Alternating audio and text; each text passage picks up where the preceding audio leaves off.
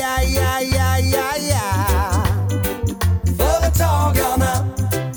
Ja, ja, ja, ja, ja, ja. Välkommen till Företagarpodden med Patrik Nilsson. Nej, vänta. Patrik. Patrik. Min podd. Patrik, vad gör du här? Vänta. Nu är jag här. Vad gör du här? Det här är inte din podd. Men jag tyckte du sa att Jenny var sjuk och jag fick göra det här. Och sen tänker jag att det är väl min chans, min tur att få vara med här. Det här är de perfekta tillfällena. Man ser en öppning och så tränger man sig in. Jag sitter här med Patrik Nilsson. Ja, det har knappast undgått någon. Patrik Nilsson! Efter 3 presentationer, den 4:e nu. Patrik Nilsson är företagarnas chef för avdelningen analys och opinion. Vilket innebär att man slarvigt uttryck kan kalla dig politisk chef. Ja, jag vet inte vilket som låter minst sexigt av de där sakerna du sa.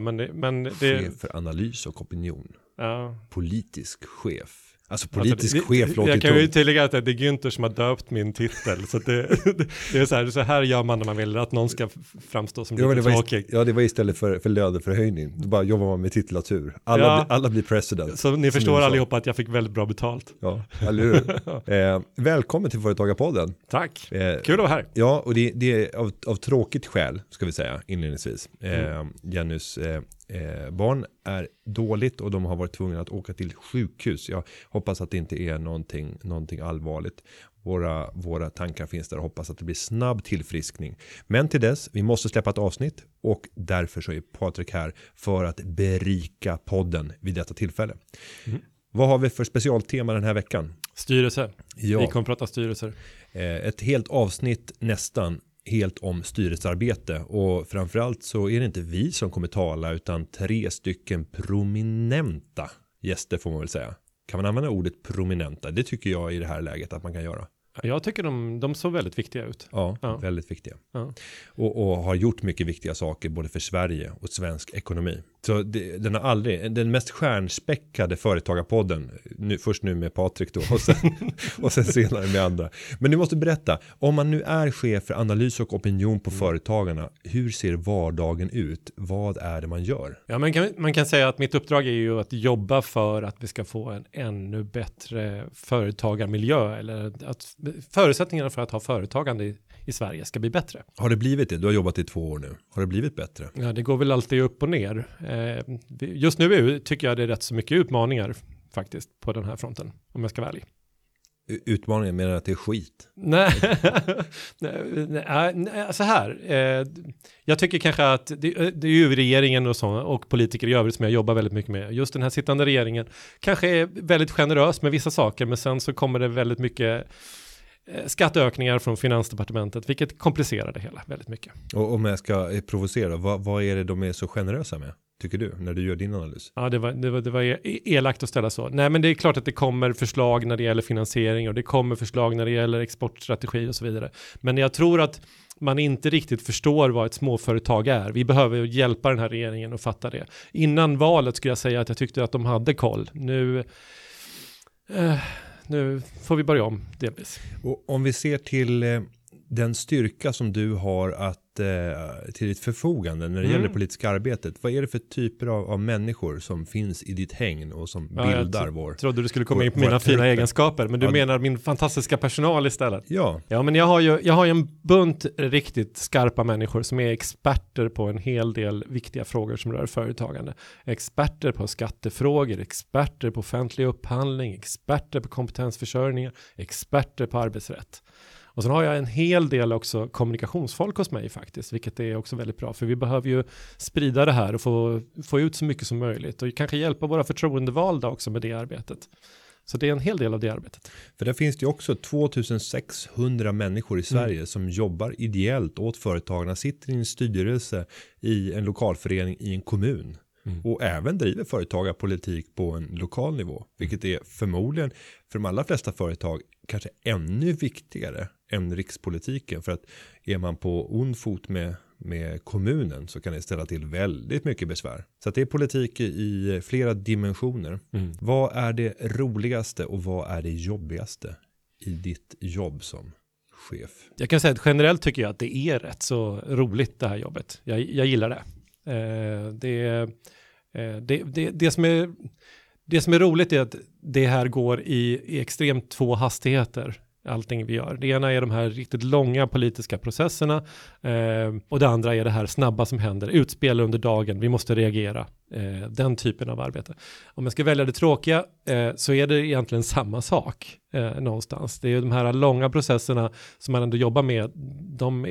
Man kan ha jobbat med någonting i flera år och sen går det ändå åt fel håll.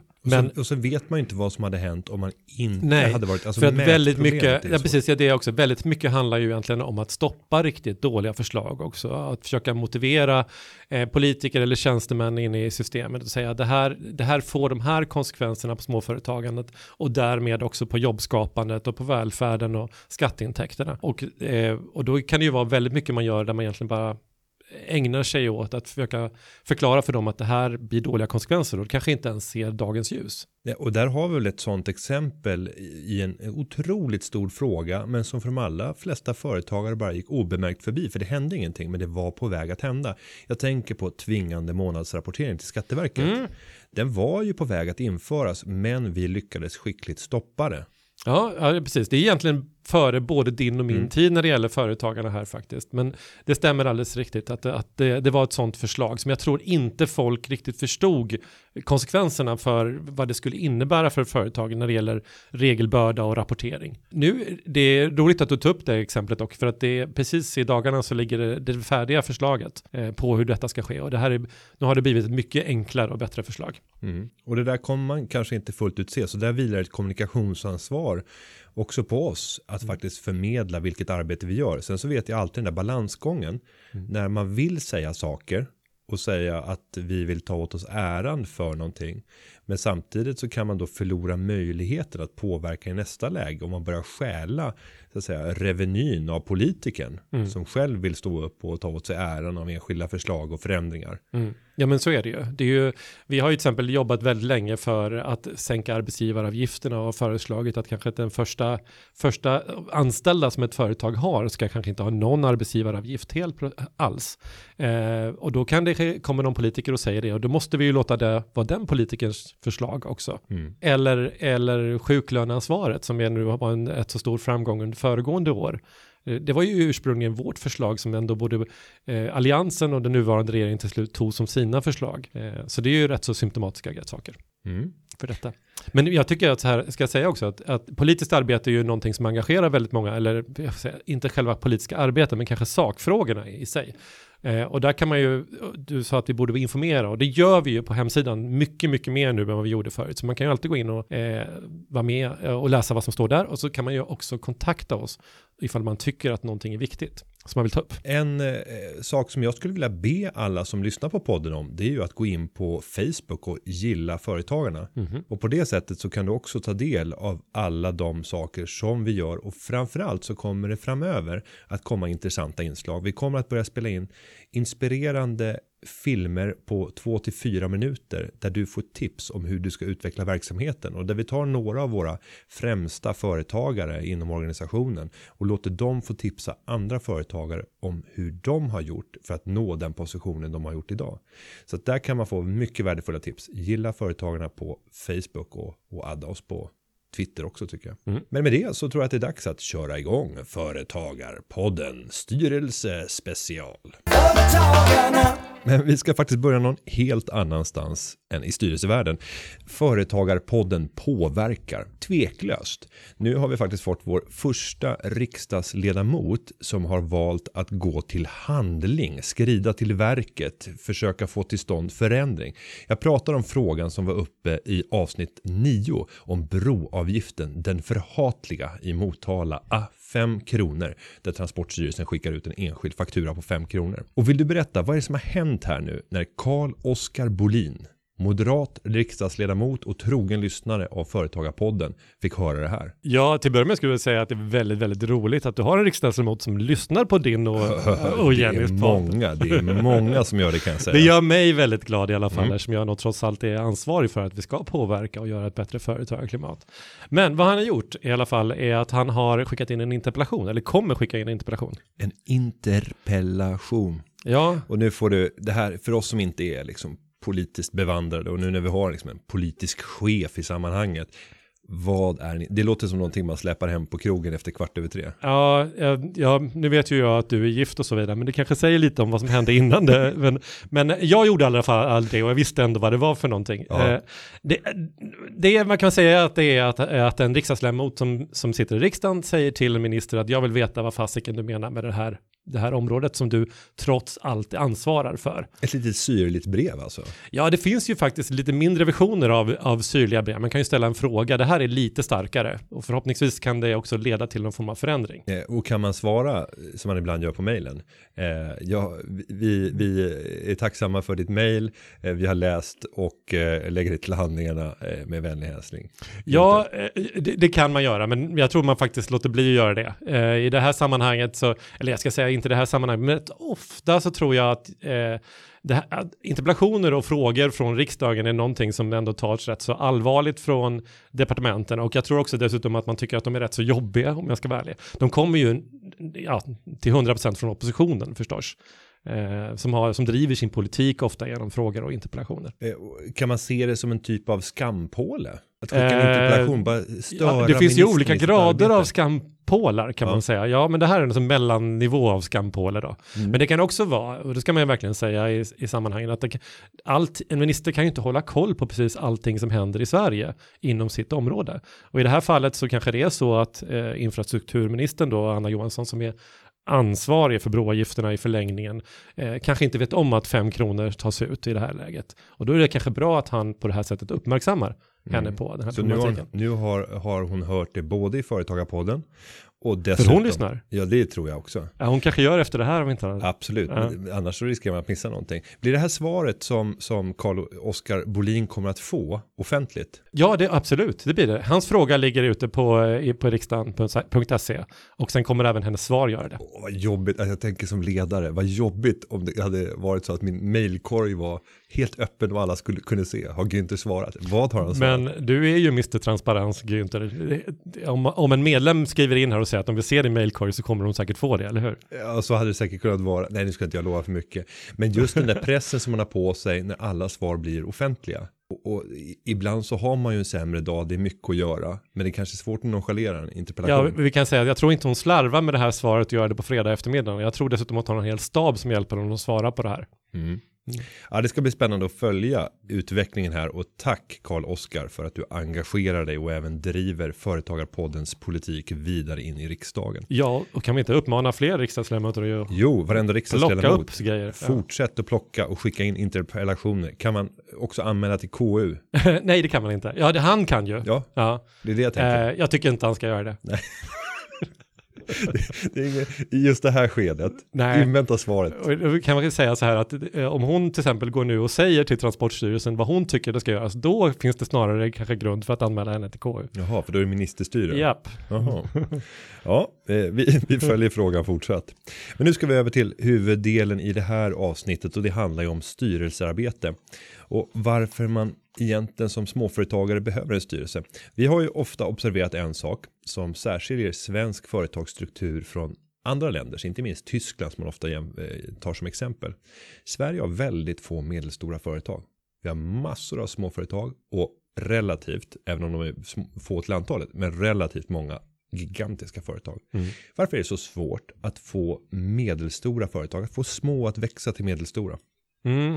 Om vi hade svaret på detta så skulle vi säkert många problem vara lösta, men jag tror att att vi har den här getemidjan i näringslivet kan man ju säga, den som små i botten och stora på toppen och inget emellan, tror jag beror på en hel del olika anledningar där liksom, offentliga strukturer, svårigheten att få kapital, svårigheten att hitta kompetens, en hel del saker som är kanske där Sverige inte har samma förutsättningar som till exempel Tyskland som du. Men vi borde kunna ha samma förutsättningar. Ja, vi borde, det är det vi jobbar med för. Ja. Och i det här fallet, tror du att även ett aktivt styrelsearbete. Om vi såg fler småföretagare som valde att externrekrytera en styrelse istället för att ta, som det oftast är, sin partner och kanske ett av barnen. Mm. Och registrera som styrelse. För det är förmodligen inte den optimala. Din make och din nästan fullvuxna son sitter i styrelsen. Ja, man måste ju vara 18 år i alla fall. Ja, precis. Så fullvuxen. Ja, man behöver inte vara fullvuxen. Man kanske är väldigt liten till växten, men okej. Nej, man är fullvuxen när man är 18. Vi struntar i det. Det är man när man är 16 om man är kille, va? Nej, 25 tror jag. 25. Man växer till som är 25. Ja, jag växer ju, men jag har ju krympt nu. Det har du ju kanske observerat. Ja, jag tänkte, har inte du blivit väldigt, väldigt kort? Jo, just det. Många brukar säga att du är för kort för din vikt. Ja, det ska jag. Ja, men det kommer... Ja. Jag brukar hävda att min pappa växer för att han växer upp ur håret. Ja. Det kanske kommer att kännas också. Så kan det vara. Det har inte hänt varken dig eller mig än. Men om vi återgår till huvudfrågan här. Mm. Tror du, Olof Palme, var det inte Torbjörn Fälldin som sa så? Tror du, Patrik Nilsson, att fler externt rekryterade styrelser skulle kunna leda till att vi får fler framgångsrika företag som växer sig till att bli medelstora? Ja, jag tänker så här att vi gör ju varje år en sån här barometer där vi kollar hur småföretagare mår och om de vill växa och vad som är de stora hindren för att göra detta. Och då är det ju så att det är ju, över tid kan man säga att ungefär 60% av alla företag vill växa. Och nu den senaste barometern sa de att det största hindret för dem är att de inte hittar kompetensen. Och de flesta menar ju då att de ska anställa. Men en extern styrelse kan ju också vara ett sätt att möta den här utmaningen. Men du säger att 60% vill växa. Det betyder simultant att 40% inte vill växa. Ja, och det där är också det är också över tid. Nu sa jag över tid, jag la till det där mitt i allt. Det är för att om man tittar på alla barometer vi har haft genom tiden så har det legat på 60%. Och det där har ju givetvis med vilken konjunktur vi befinner oss i. Den senaste barometern var ju mycket bättre siffra än så. Den var, nu kan jag inte den riktigt utan till, men 75 någonting, 80. Mm.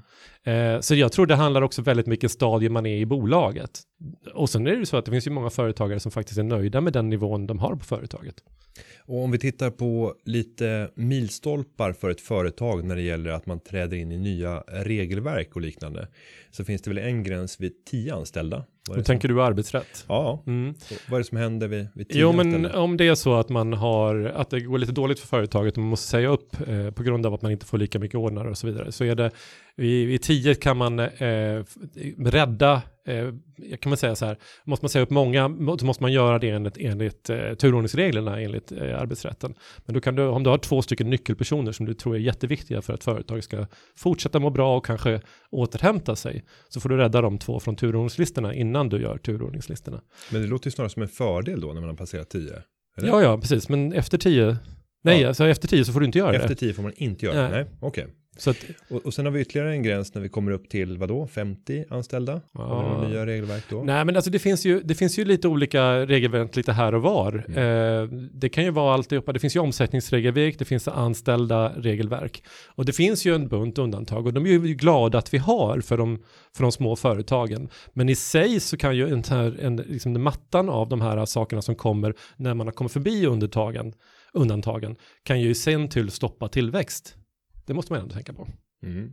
Och det kom ju ett väldigt nytt exempel också på arbetsrättssidan nu när lönekartläggningsfrågorna som då regeringen gick ut med, att där har det varit så att om man har 25 anställda, om man har över det så var man tvungen att göra en lönekartläggning var 3:e år. Nu kommer det nya förslag på lag som säger att man måste göra det varje år och gränsen istället är 10 anställda. Och då skjuter man ju ner undantaget. Ja, det gäller att hålla koll på det där. Finns det någon sammanställning där man kan få liksom en samlad information om, eller är det någonting som vi borde erbjuda? Ja, men så här är det ju. Vid varje halvårsskifte, nu kan det ju vara så att lagar och sånt, nya regler kommer lite olika tillfällen på året. Men generellt så sker de vid halvårsskiftena. Och då brukar vi alltid lägga ut på företagarnas hemsida. Det här ska du ha koll på. Och det gör ju även alla andra sidor som har den typen av uppdrag eller hjälper företagare. Men gå på vår hemsida. På vår hemsida. Det är bra. Styrelser, externt rekryterade styrelser är ju fortfarande väldigt ovanligt i småföretag. Varför tror du att det är så ovanligt? För jag tror att de flesta ser poängen med att ha lite personer med externa perspektiv som kan hjälpa till att bidra, lyfta blicken, göra så att företagaren inte bara behöver hålla på med brandkårsutryckningar, att kan fundera över den stora visionen. Varför det inte är så? Ja, varför är det inte fler som har? Ja, alltså, egentligen tycker jag, nu har du ställt massa frågor till mig, egentligen borde jag ställa den här frågan till dig. Du har ju varit mer i bolagsstyrelsen än vad jag har varit, eller hur? Vad tror du själv? Jag tror att det är en svårighet att hitta. Man vet inte var man ska börja. Ingen skulle tacka nej till om det bara kom 5 stycken perfekt sammansatta personer med olika kompetenser, bakgrund, kön och etnicitet och industriell erfarenhet och utbildning och så. Att jag vill hjälpa dig att lyfta ditt bolag. Du får en jurist, en ingenjör. Ja. Men tror du inte att det kan finnas problem ändå när man tänker efter? För jag menar, det är ju samtidigt, men företaget är ju ens bebis.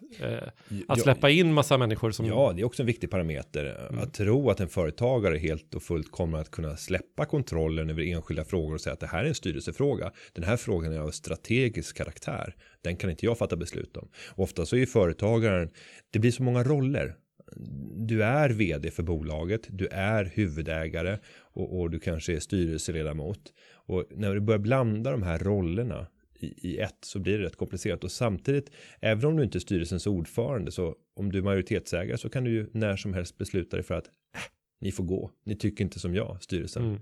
Och när man startar ett företag så vill jag hävda att man gör ju det för att man själv tror att man har en förmåga som är bättre än andras inom det fältet som man har tänkt att starta företag inom. Och därav så borde man också tycka att man själv är bäst lämpad att kunna fatta besluten. Så att det finns en motsägelse här. Men med viss grad av ödmjukhet så borde man inse att även jag kan bli berikad. Men jag tror att alla förstår det teoretiskt. Ja, men det är svårare i den praktiska hanteringen. Ja, jag tänker det också. Att släppa sig fri från... Jag jobbade för i en gammal värld i mitt liv, så jobbade jag med ett gammalt projekt där man skulle få ut ingenjörer i småföretag. För man visste att det var en väldigt stor tillväxt. Alltså företaget växte väldigt snabbt. Jag tror det i det fallet var det på några år så gick de från en till... Ja, de ökade med 4 anställda eller sånt där, och det var 500% tror jag i omsättningsökning, så det var extrema siffror i det sammanhanget. Men det var också väldigt, väldigt svårt. Inte bara för att ingenjörerna hade svårt att gå till småföretagen, för de är ju vana med storindustrin. Men det var också tvärtom var problematiskt, för att släppa in någon med liksom stora visioner för företaget i det läget kan vara krångligt. Ja, sen kan det också vara en rädsla från företagaren när det kommer till struktur och ordning och rapporter. För det är ingenting som skapar nya fakturor, utan det är administrativt arbete som är mer av tillbakablickande karaktär, tror jag att många tänker. Jag måste ut och skapa värde, skicka nästa faktura. Och då är det klart att då finns det en motsägelse när man måste stanna upp. Låt oss säga att man har styrelsemöten 6 gånger om året. Stanna upp 6 gånger och lägga rätt mycket tid på att skapa de här underlagen. Men där finns det ju sådär små enkla steg som man kan göra. För det behöver ju inte vara att ha en fullblodsrekryterad styrelse. Jag ser en massa med mellanting mellan att inte ha, eller att ha sin partner och sina barn i styrelsen, till att ha en externrekryterad styrelse om 5 personer. Och mellanstegen däremellan kanske är det mest intressanta för småföretag, att hitta en mentor eller en coach eller en seniorrådgivare som har varit med och har kunskaper, och där det inte behöver vara under speciellt komplicerade eller formaliserade former. Det kanske räcker med att man tar en lång lunch en gång i månaden, bjuder på affärslunch. Och sen suger ut erfarenheter, berättar om vad är det som jäckar mig just nu, vilka är de tuffa överväganden, vad har du för råd i de här situationerna. Ungefär som man använder en styrelse och framförallt kanske styrelsens ordförande när man är vd i ett bolag. Och du menar att man testar på innan man tar det stora steget ut att ha en fullvärdig extern styrelse? Ja, jag tror att många bolag skulle kunna klara sig helt galant utan en externt rekryterad styrelse om man bara lärde sig att jobba professionellt med sitt nätverk. Det finns ju jättemånga fina företag som inte på något sätt har en extern styrelse. Absolut, och det kanske är så att du har 2 nära bekanta som är jätteduktig på finansiering, en som är duktig på kommunikation, en annan som är duktig på HR, en annan som är duktig på prissättning, marknadsföring. Och kan du utnyttja de här på ett bra sätt och kanske ge tillbaka till dem när det gäller dina kunskaper, så kan man ju skapa någonting som fyller samma behov och som levererar minst lika bra som en styrelse, men det fungerar som en lös struktur. Så att, och det enligt Günthers principer så blir det kanske också lite billigare än att ha en styrelse. Ja, det är nog sparad krona, definitivt. Ja. För att ska man ha en externt rekryterad styrelse, ja det kommer ju också ett ansvar. Det är det som är fördel med... Och ett anslag, tänker jag. Ja, ansvar måste komma med anslag. och då kan det i fall där det är små företag mer bli intressant för ledamoten att få ett delägande istället för att få ett arvode. För du kan inte betala de arvodena som motsvarar den här personens insatser. För de har så höga timpenningar om du har personer som har gott om erfarenheter. Och de har mycket andra alternativ. Och då blir man utspädd som ägare. Men jag skulle tro att många är lite för rädda när det gäller att ta in styrelseledamöter och dessutom dela med sig av ägarna. Jag tror att man kan vinna enormt mycket på att få personer som blir engagerade och få ett ekonomiskt incitament i att utveckla verksamheten bra. Och som därmed också kommer bli lite av blåslampor på företagaren. Mm. Men om man tänker då att man sitter i en mindre stad ute i landet. Jag är själv från Småland, så vi säger att man sitter i en liten småländsk stad. Och så ska man titta runt på vilka är nyckelpersonerna här. Vad letar man efter då med ett litet företag? Jag menar, det är ju lätt att tänka Stockholm eller Göteborg eller något sammanhang. Ja, men det man kan göra det är, vilka är det som skulle kunna hjälpa till att utveckla min affär? Det första jag skulle göra det är att titta i kundled. Och försöka hitta personer som kan mina kunder och deras behov. För att genom att ha en sån person, då kan du strategiskt förstå hur kan jag utveckla min affär? Hur kan jag växa den? Så att jag gör mer av mina kunders arbete. Jag levererar inte bara det de säger, utan jag levererar det de egentligen tänker använda mitt resultat till, oavsett om det är en produkt eller tjänst. Så kan man få en större del av värdekedjan, desto bättre affär blir det. Och kunderna glömmer man ofta bort kanske i sånt här styrelseperspektiv. För då tänker man att nej, men det jag behöver är en duktig jurist som ska sitta i styrelsen. Och någon strateg, någon som har industriell erfarenhet och som själv har jobbat som vd i min bransch. Och marknadsföring tänker jag också, om man inte är van med det. Men jag har testat på. Jag drev ett bolag, eller var vd för ett bolag som höll på och sålde kurser inom matematik, fysik och kemi. Och där hade vi en ganska tung externrekryterad styrelse. Och vi hade ju svårt att motivera dem fullt ut. För vi kunde inte ge ersättningar och vi gav dem inte ägande. De ställde upp lite grann för att vi var under studentperioden. Men i ett ungt företag så är verksamheten lite volatil. Så vi fick ju ekonomiska svårigheter i en period. Och då, vi hade en från utrikesdepartementet som då blev livrädd såklart då för sitt politiska rykte. Vad skulle hända om vi inträdde i en likvidation? Gjorde vi inte det lyckligtvis. Men då försvann. Det är ju också samtidigt, ja, men jag skulle säga att det är ju samtidigt lite konstigt. Alltså, det är väl en del i företagen att sådana saker händer. Det borde vara självklart. Ja. Man borde se med och det säger ju lite om hur vi ser på företagarna i Sverige någonstans, kan jag tycka. Ja, och det är ju den rädsla som jag tror att många har när det gäller att faktiskt gå in i en styrelse. Vågar jag ta det ansvar som det innebär och kan jag ha en konkurs på mitt CV? För det kommer ju finnas registrerat om du går in och söker på en person att personen har varit inblandad i en konkurs. Och det finns faktiskt i vissa lägen så kan det göra skillnader när man gör bedömningar av människor. Tyvärr, i USA så är det en annan kultur. Där är det så här, perfekt, du har gjort 7 konkurser. Du kommer inte göra en 8:e. Sannolikheten är rätt låg. Ja, du vet hur man gör, så kan man säga. Och då vet man hur man undviker. Ja, men jag tänker också att det nu blir jag lite politisk, för det är ju ändå det som är min roll någonstans. Men att den här rädslan för att misslyckas har gjort att vi har väldigt svårt att misslyckas. Vi har byggt in i skattesystemen och sådana saker att det är svårt att liksom avsluta företaget. Det är svårt att... Det som man säger då, kanske framförallt som du säger i USA eller i San Francisco ännu mer, det är så här, gör det snabbt, misslyckas snabbt. Och det har vi gjort rätt så svårt i Sverige för att göra. Vad är det man säger? Fail fast, fail forward. Ja, precis. Och börja om. Hela tiden, blicka framåt. Nej, och det är en liten annan kulturdimension i Sverige. Jag har ju en annan erfarenhet när det gäller det bolag som jag driver idag, där jag inte alls är engagerad operativt, utan tar 2 samtal i veckan och coachar. Och på papper så står det att jag är ordförande. Vi har ju inte haft ett enda protokollfört styrelsesammanträde på det sättet. Utan en gång i halvåret så har vi en sittning på några timmar där vi går igenom verksamheten, kollar utvecklingen. Och det fungerar ju alldeles utmärkt. Men att bara få in en enda person som kan ha ett annat perspektiv och hjälpa dig i en fråga som är viktig för dig. I det bordet jag är engagerad i, så det jag kan bidra med är ju framförallt finanserna. Att kunna hjälpa till att finansiera bolaget privat och hjälpa till att få de bankkontakter som behövs för att frigöra kapital som behövs för att kunna växa. Och för mig är det en jätteliten insats. För dem så hade det kunnat ta jättelång tid att hålla på och försöka finansiera upp. Mm. Och gå från bank till bank och sen så kanske få nej och behöva pantsätta husen upp över skorstenen för att överhuvudtaget få den finansiering som man behöver i ett uppstartsskede. Mm. Så fundera över vilken är er främsta behov när det gäller typ av kompetens. Vad skulle kunna göra så att ni frigör tid så att ni kan ägna mer åt den problemlösning som är er specialitet, ert värdeskapande. Och finns det någon annan som kan hjälpa er med de problemen som kommer längs vägen? Som kan vara av juridisk karaktär eller finansiell, eller det kan vara personalförsörjning. Sånt som kommer att ta väldigt mycket tid men som någon annan kanske kan lösa mycket, mycket fortare. Jag sitter bara och tänker här när du pratar och säger alla de här kloka sakerna att jag kommer aldrig få sitta i en bolagsstyrelse. Jag har en kompetens som ingen behöver.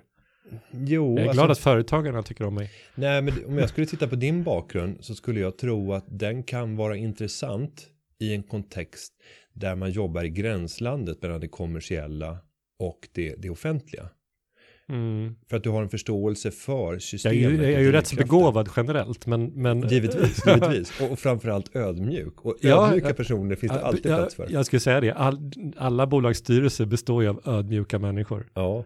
Och du kanske, vi hade ju en kollega i ledningsgruppen, Susanne, som stod och lyssnade på ett anförande som jag höll tillsammans med, det var 120 partners på UF-mässan. Och sen så snappade hon upp, de visste ju inte att hon jobbade för företagarna, vad folk sa efter anförandet. Kommer du ihåg vad hon sa? Nej, jag har nog inte hört henne säga det. Berätta. Han verkar sympatisk. Och ödmjuk. Ja, men det var som de kände dig helt enkelt. Ja, eller hur? Ja. Det är precis mitt i prick. Och då med detta så kan man ju säga att både du och jag borde vara aktuell för väldigt många av våra företagares bolagsstyrelser. För vi har egentligen det absolut viktigaste kriteriet. Eller hur? Ödmjuk. Ja. Nej, men jag tror att försöka hitta, om man är intresserad av styrelseuppdrag, och det kan man ju också tänka som företagare, kan du hitta någon annan där ni kan coacha varandra? Mm. Hela företagarna är ju ett stort nätverk. Jag brukar kalla det företagarfamiljen. Vi är 70 000 företagare. Och det är klart att när vi kommer samman och möter varandra. Om man får en mental inställning som säger att jag vill hjälpa dig.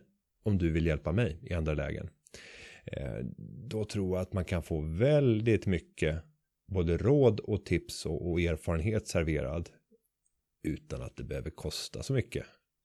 Nu ska jag säga #sparadkrona. Ja, #sparadkrona. Bra. Ja.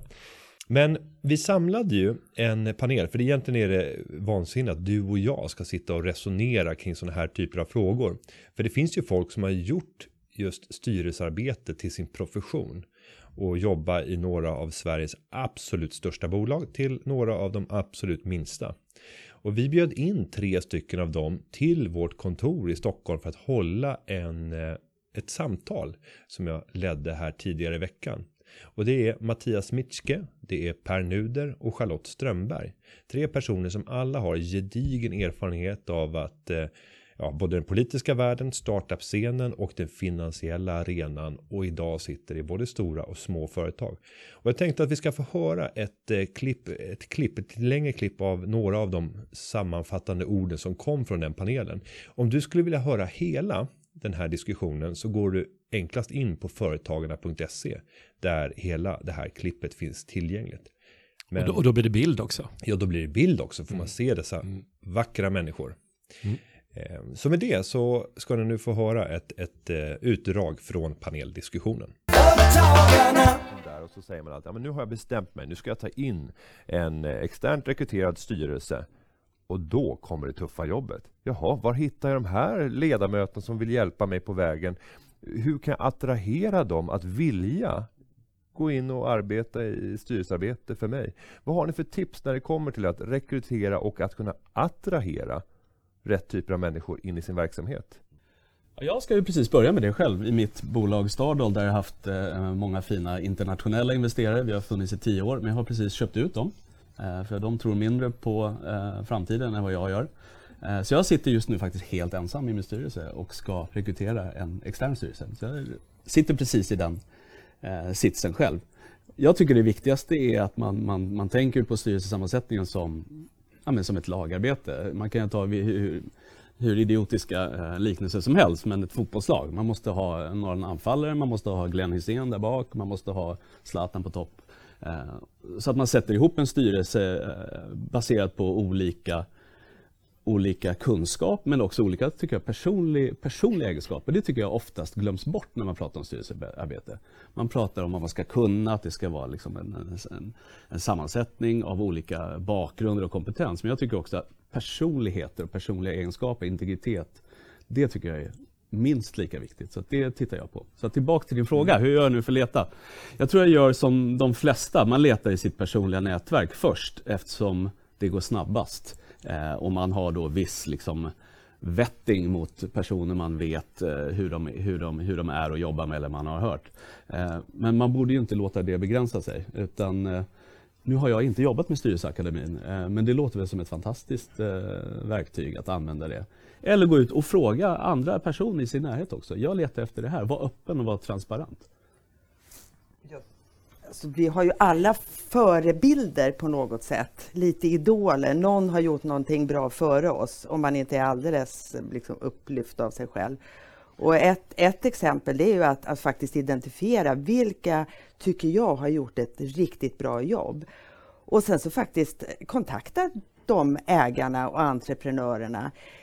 Man får ofta otroligt bra hjälp för att har man själv gått igenom de där faserna så vill man bidra och hjälpa själv.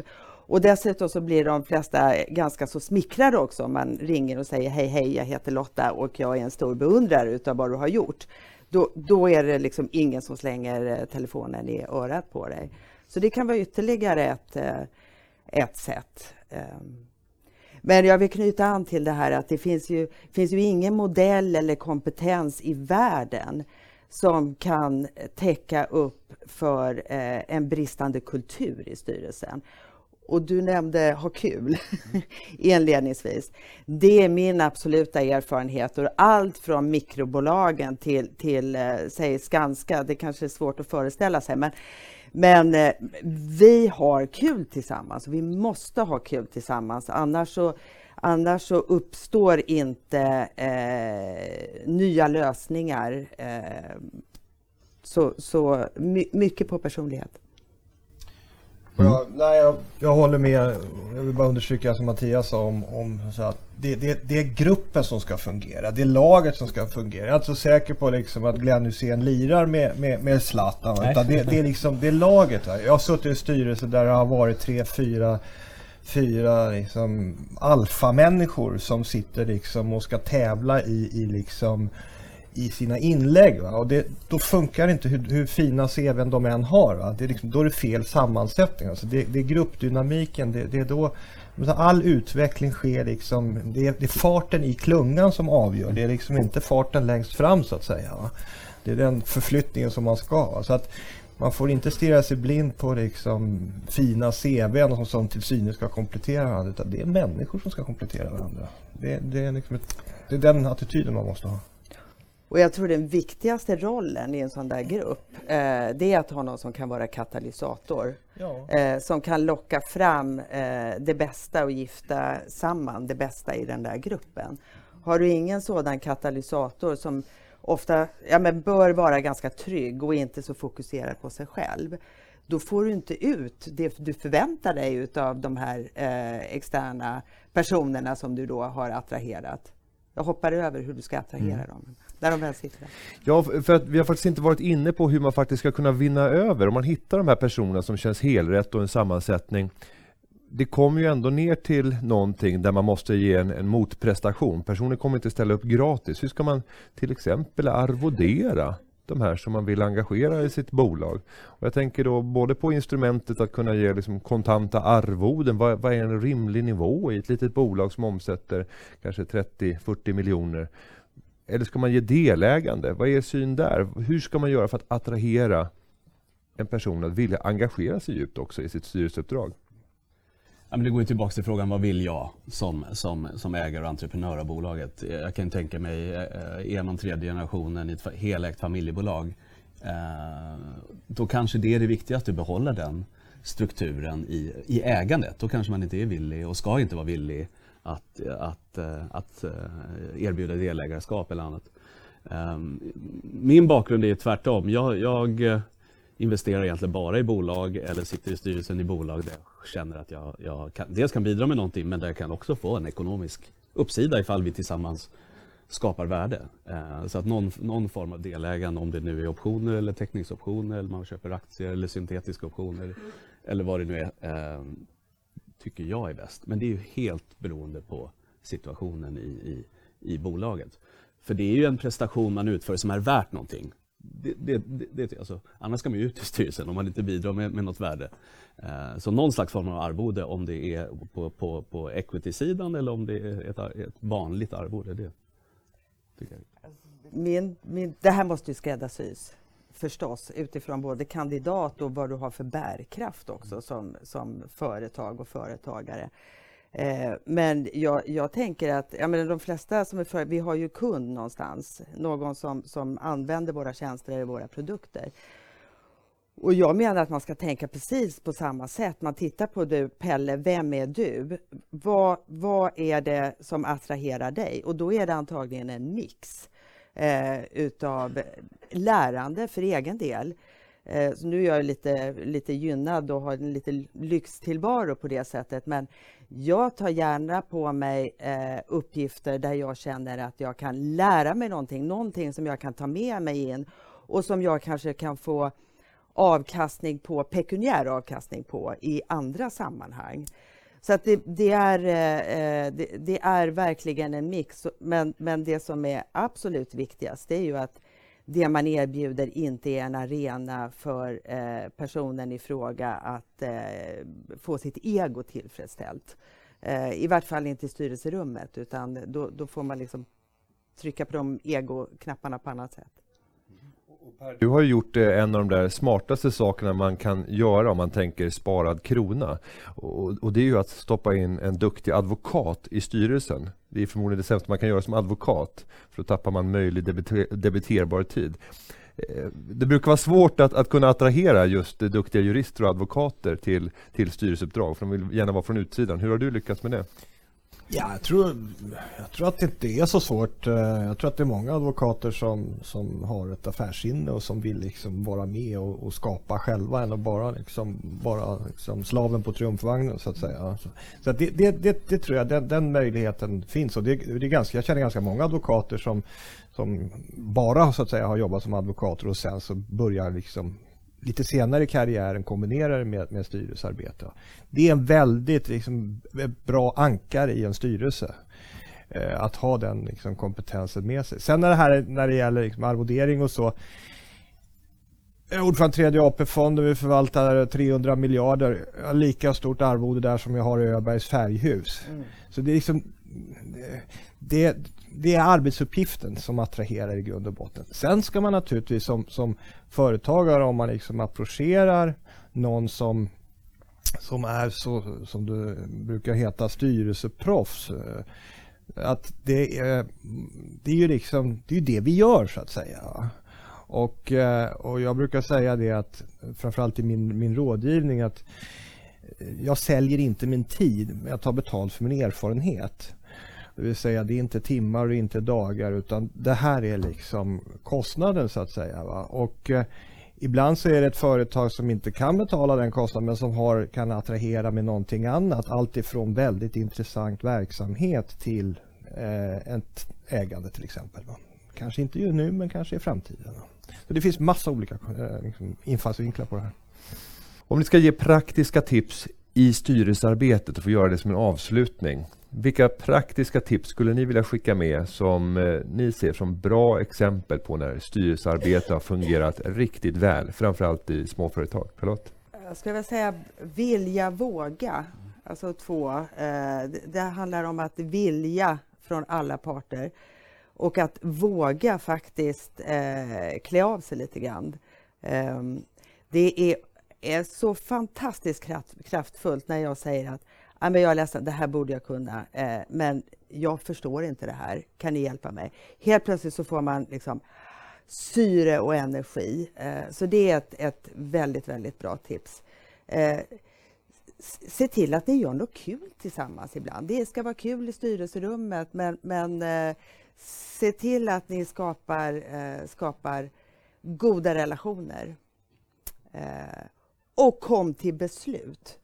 Alltså det är inte en diskussionsklubb, utan hitta formerna för där man kan låta diskussionen bölja i alla möjliga riktningar, men ha förmåga att komma till beslut. En av mina punkter som jag skrev ner om var faktiskt diskussionsklubb. Jag tycker det är jätteviktigt att ha tid för diskussion om det är en viktig fråga. Och att man då kanske kan säga, nej men de här andra 7 punkterna som vi har på agendan, de skiter vi idag. För nu har vi den här frågan och vi har en bra diskussion och vi verkar ha lite olika uppfattningar. Det är viktigare att vi tar det hela vägen och kanske stryker några andra punkter. Så att ha tid för diskussion och inte vara rädd för den, som vi sa innan. Men då har man ju en felstyrelse från början. Tycker jag är otroligt viktigt. Mm. Ja, det viktigaste är ju det första, nämligen liksom sammansättningen, rekryteringen. Det måste vara personer som trivs med varandra och som befruktar varandra så att liksom 1 + 1 blir 3. Allt börjar med det. Och har man den där dynamiken så ger sig resten väldigt lätt. Så jag tror att det också är viktigt att hela styrelsen på förhand vet vad det är för slags karaktär på just det här styrelsemötet. Och apropå årscykel eller om det ska vara diskussionsklubb eller beslutsmöte så att säga. Att man är väldigt tydlig på att det här vill vi åstadkomma på det här styrelsemötet. Så kan man förbereda sig, och sen tror jag också det här att man behöver inte överlasta med föredragningar och material och bilder på själva mötet. Vi kan läsa, vi kan ta in innan. Utan att koncentrera styrelsemötena till liksom ett antal centrala frågeställningar eller beslutspunkter eller diskussionspunkter. Men att alla vet innan tror jag är viktigt. Men tillbaka till att vi kan läsa, för med entreprenörshatten på så vet jag ju också att ibland så, just det, styrelsemöte, jag gör det där i helgen. Då blir ju styrelsearbetet lidande. Alltså man måste ju ge styrelsen tid och rätt information. För annars så blir det att styrelsemötet går åt till att göra det man faktiskt skulle ha gjort veckorna innan. Att sammanställa materialet för att styrelsen ska komma upp på samma nivå som en själv som entreprenör. Så att det är rätt viktigt att man lägger ner sin tid i det. Ja, och det där kan ju vara tufft som småföretagare, för det handlar om att prioritera, och har man valt att jobba med en extern styrelse så kommer det också ha en tidskostnad för företagare, men förhoppningsvis så kommer den tidskostnaden att överväga de värden som man får när du kan samla flera hjärnor i ett rum. Och då är jag och Patrik Nilsson tillbaka här i studion. Patrik, du var ju med och fick höra hela samtalet, till och med live. Mm. Vad var dina sammanfattande intryck av det samtalet om styrelsearbete i småföretag? Nej, men lyssnar man på panelen där så kan man ju säga att det finns ju ingenting att tveka på. Det är ju egentligen deras budskap. Man har allt att vinna att ta in en extern styrelse eller ta in externa krafter i en styrelse. Och intressant att notera även Pers engagemang. Per Nuder sitter ju nästan bara i de här gigantiska företagen med sin bakgrund som finansminister. Men så är han ändå liksom engagerad i en färghandel i Västerås. Mm. Det är ju rätt häftigt. Ja, och så att han använder, jag tycker det var kul att han använder det som konjunkturmätare också i det sammanhanget. Att han gör bedömningen hur det går för Sverige på just den här färghandeln i Västerås, va? Ja, jag tror det. Och vi kommer säkert få återkomma i Företagarpodden när det kommer till just praktiskt styrelsearbete. Vad ska man tänka på som företagare? När är det bra? När är det inte bra? Fortsätt skicka in dina frågor. Och det gör du ju enklast genom hashtag Företagarpodden på Twitter eller på Instagram. Eller så går du in på företagarpodden.se och där finns det ett formulär som man kan fylla i om man vill skriva lite längre frågor. Och glöm inte att det är du som lyssnare som skapar innehållet i denna podd. Patrik, hur kändes det att vara med här i podden? Ja men det var ju, jag är ju inte lika smart som Jenny, men jag är ju minst lika trevlig. Ja, jag tycker du är sympatisk. Ja, ödmjuk. Tack, vi är tillbaka där. Nej, men jag tycker det var jätteroligt. Jag kommer gärna någon annan gång och säger någonting viktigt. Bra, och det ser jag fram emot. Och med det så säger vi att den här podcasten har klippts och spelats in av Kim Lindgrus. Företagarna, ja, ja, ja, ja, ja, ja.